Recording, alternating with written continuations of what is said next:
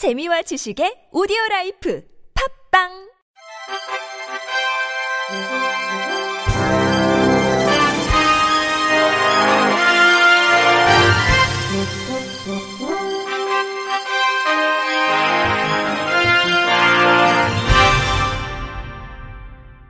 청취자 여러분 안녕하십니까? 11월 28일 화요일 KBS 뉴스입니다. 한국시각장애인연합회는 어제 성명서를 통해 점자형 선거 공보를 대신하는 음성, 인쇄물 접근성 바코드는 반대한다고 밝혔습니다. 앞서 국회 정치개혁특별위원회는 지난 23일 공직선거법 심사소위 회의를 갖고 시각장애인의 선거정보 접근성을 강화하는 점자형 선거 공보를 대신해 책자형 선거 공보에 음성 인쇄물 접근성 바코드를 표시할 수 있도록 합의했습니다. 하지만 이는 시각장애인의 선거정보 접근성을 고려하지 않은 합의로서 점자형 선거 공보에서 드러났던 문제점들이 개선되지 않은 채 반복되고 있다는 게 연합회의 지적입니다. 연합회에 따르면 공직선거법 제65조 제4항 내용 중 음성 제공으로 점자를 가름할 수 있는 대안을 명시함으로써 후보자들이 선거 공보 제작 시 점자형 선거 공보 제작을 하지 않고 음성으로만 제작할 수 있는 방법을 제시해 시각장애인 유권자의 신성한 투표권을 심대하게 침해할 우려가 있습니다. 지난 2016년 5월 점자법이 국회를 통과함에 따라 문광부 고시에 이어 점자가 시각장애인의 법적인 공식 문자임에도 불구하고 선거 공보물이 제작자들의 편의에 따라 점자가 아닌 음성으로 출력되는 전자적 표시로 대치될 우려가 매우 크다는 게 연합회의 주장입니다. 또 연합회는 점자로 선거 공보물이 제작될 경우에는 손으로 즉각 내용을 읽을 수 있으나 음성으로 출력되는 전자적 표시로 제작될 경우에는 인쇄물 음성 변환 출력기, 스마트폰 앱을 통해서 읽어야 함에 따라 정보 습득의 기회를 크게 제약한다고 지적했습니다. 이어 음성으로만 정보가 제공될 경우 정보 전달의 정확성의 한계에 부딪혀 시각장애인 유권자의 알 권리를 제한할 수 있다고 덧붙였습니다.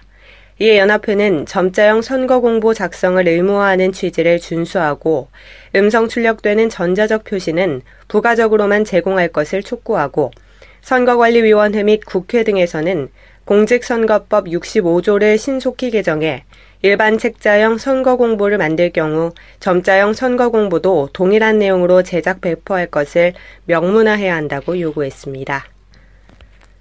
의약품 외부 포장에 시각장애인이 식별할 수 있도록 점자 표시를 의무화하는 내용의 관련 규칙 개정안이 추진됩니다. 공정거래위원회는 이 같은 내용의 의약품 표시 관련 개선 권고안을 마련하고 식약처에 권고하는 한편 오는 29일까지 제약업계 의견조회에 들어갔습니다. 의약품 등의 안전에 관한 규칙 제69조에 따르면 시각장애인을 위해 제품 명칭이나 상호 등을 점자로 병행 표기할 수 있도록 규정돼 있지만 실상은 점자 표시가 의무화돼 있지 않고 재량 사항으로만 규정돼 있어 전체 의약품 중 점자 표시 제품 비율이 매우 저조한 상황인 것으로 알려졌습니다. 실제로 전문약과 일반약의 점자 표시 품목 비율은 각각 0.1%, 0.3%에 불과하며 그나마 점자 표시가 활성화된 안전 상비 의약품도 30.8% 수준에 머물렀습니다. 공정위는 의약품에 점자 표시가 없는 경우 시각장애인들은 의약품 오남용 우려로 제3자의 도움 없이는 복용이 매우 제한되고 있다고 지적했습니다. 한편 공정위가 제시한 개정안에는 시각장애인을 위한 점자 표시가 신설되고 점자로 표기해야 할 사항은 식약처장이 정해 고시하도록 했습니다. 한국장애인개발원은 어제 서울 여의도 이룸센터 이룸홀 및 누리홀에서 중증장애인 생산품 생산시설 및 판매시설 종사자 교육을 실시했습니다. 오후 2시부터 5시 30분까지 이어진 교육은 공통교육 및 분과 교육으로 300여 명이 참석한 가운데 진행됐습니다. 공통교육에서는 지난 9월 보건복지부의 중증장애인 생산품 생산시설 지정 및 사후관리 업무 안내 지침이 발표됨에 따라 지침의 이해를 돕기 위한 내용을 다뤘습니다. 분과 교육으로는 대구대학교 직업재활학과 나운환 교수가 장애인 복지단체 등 종사자를 대상으로 장애인 근로자에 대한 직무 분석, 직무 배치, 직무 조정 등 중증장애인 생산품 우선구매 제도와 일자리 개발 교육을 진행했습니다. 또 직업재활시설 및 판매시설 등 종사자에게는 한국근로장애인진흥회 윤기상 대표가 중증장애인 생산품 품질 향상 및 마케팅 방법을 안내했습니다. 황하성 한국장애인개발원장은 이번 교육으로 중증장애인 생산품 생산시설 및 판매시설 종사자들이 새로운 지침과 관련 제도 등에 대한 이해를 높이고 중증장애인 일자리 창출이라는 사업의 본래 취지를 다시 한번 깨닫는 계기가 되길 바란다고 전했습니다. 이어 중증장애인 생산품의 품질 관리로 공공기관의 우선 구매를 높임으로써 중증장애인을 위한 더 많은 일자리 확대 및 경제적 자립에 기여할 수 있기를 바란다고 말했습니다. 시각장애인연합회 군산지회 사무실 개관식이 오는 30일 군산시 소룡동에서 개최됩니다. 이번에 개관하는 사무실에서는 실명 시기, 연령별, 성별, 교육 정도에 따라 다양한 재활 및 요가 등 교육 프로그램이 운영될 예정입니다.